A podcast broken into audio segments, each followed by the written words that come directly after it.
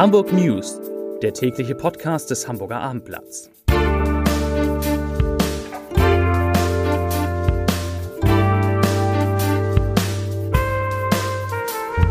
Herzlich willkommen. Mein Name ist Lars Heider und heute geht es um die Coronavirus-Variante Omikron, die jetzt auch in Hamburg dominant ist. Weitere Themen eine Fusion im Hamburger Hafen verzögert sich. In Alsterdorf ist eine Frau am Telefon Mutter geworden und die Polizei sucht einen bewaffneten Mann, der einen Biosupermarkt in Eimsbüttel überfallen hat. Dazu gleich mehr. Zunächst aber wie immer die Top 3.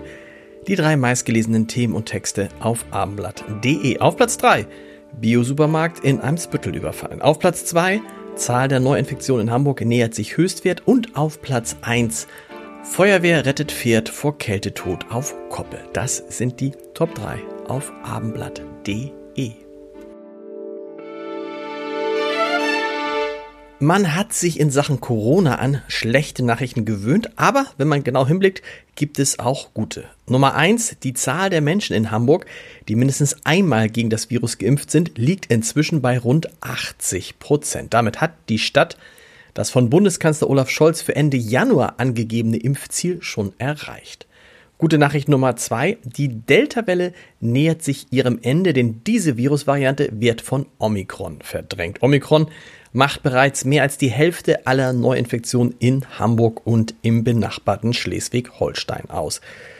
Diese Entwicklung, sie hat zwei Seiten. Die eine ist unschön, denn die neue Variante ist deutlich ansteckender als ihre Vorgänger, verbreitet sich also schneller. Die erfreuliche Seite von Omikron, das Virus sorgt offenbar für weniger starke Erkrankungen, soll heißen, der Anfang der neuen Welle könnte das Ende der Pandemie einläuten und Corona endlich endemisch werden, wie viele andere Schnupfenerkrankungen, Erkältungserkrankungen zuvor.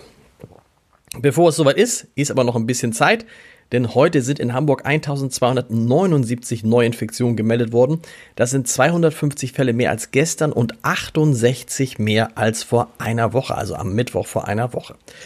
Damit steigt die Inzidenz wieder auf 333,3 Neuinfektionen je 100.000 Einwohner in den vergangenen sieben Tagen. Im Moment sieht es so aus, als würde sich dieser Wert um die Marke von 350 einpendeln, denn da war er in den vergangenen Tagen und Wochen meistens.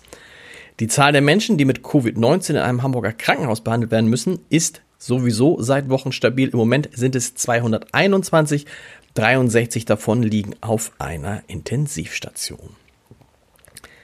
Die Entscheidung über eine mögliche Fusion der Containerterminals der Hafenkonzerne Eurogate und Hala verzögert sich. Nach Informationen des Hamburger Abendblatts gibt es bei Eurogate noch Bedenken. Eigentlich hatte Hala Vorstandschefin Angela Titzrath bis Ende des Jahres eine Absichtserklärung unterzeichnen wollen. Das hatte sie Mitte November nochmal bekräftigt. Doch nun heißt es, dass im neuen Jahr, also 2022, weiter verhandelt werden soll.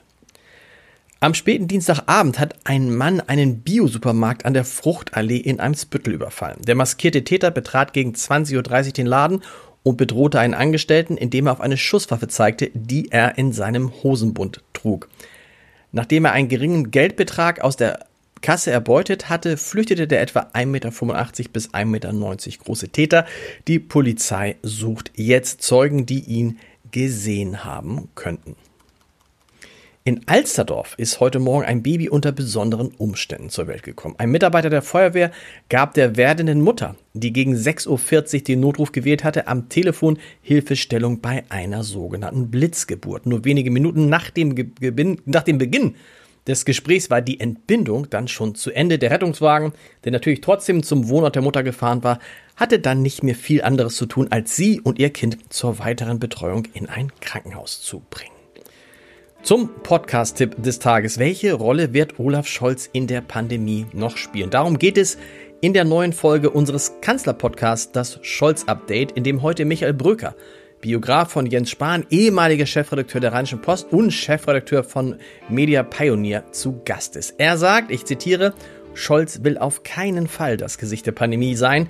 Dafür hat er Karl Lauterbach. Zitat Ende. Und Bröker verrät auch, dass der Kanzler und sein Finanzminister Christian Lindner schon länger ein viel besseres Verhältnis haben, als es in der Öffentlichkeit bekannt ist. Es begann mit einem vorweihnachtlichen Treffen in Christian Lindners Berliner Wohnung vor zwei Jahren. Hören Sie mal rein unter www.abendblatt.de slash podcast. Morgen gibt es wieder Hamburg News, die letzten in diesem Jahr, wenn mich nicht alles täuscht, um 17 Uhr. Bis dahin, tschüss.